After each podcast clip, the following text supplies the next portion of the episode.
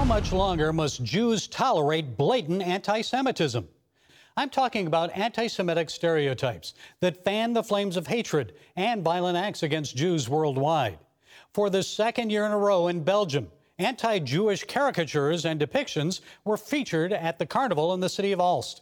The townsfolk will tell you, oh, it was just all in good fun. People were laughing at Brexit, the Belgian royals, Christians, Muslims, Jews, everyone. Well, I don't know about you, but I don't think depicting Hasidic Jews as ants is funny.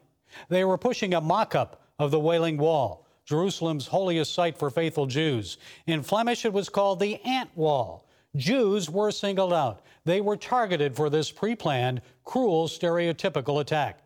Now, how about this float that showed hook nosed Jews seeing no evil, hearing no evil, speaking no evil, with gold bricks at their feet?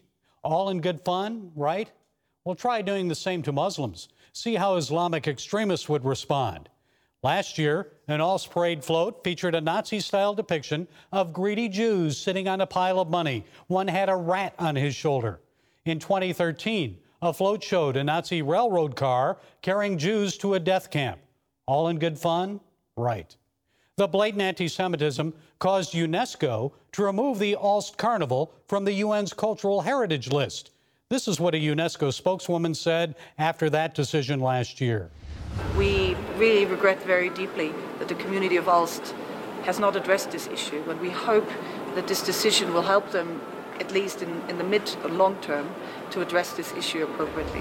But guess what? It hasn't made a difference because anti Jewish displays continued this year.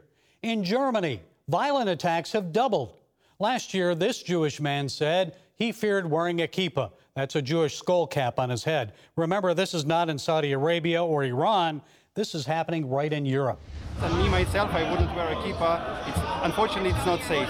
Maybe I hope that it will be safe in future, or maybe it was safe in the past, but right now, in 2019, no, it is not safe at all. Are we reverting back to the 1930s, just 75 years after Auschwitz?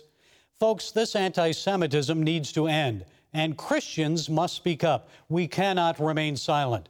Let's remember the words of the late Lutheran pastor Martin Niemöller who in 1946 said succinctly, First, they came for the socialists, and I did not speak out because I was not a socialist.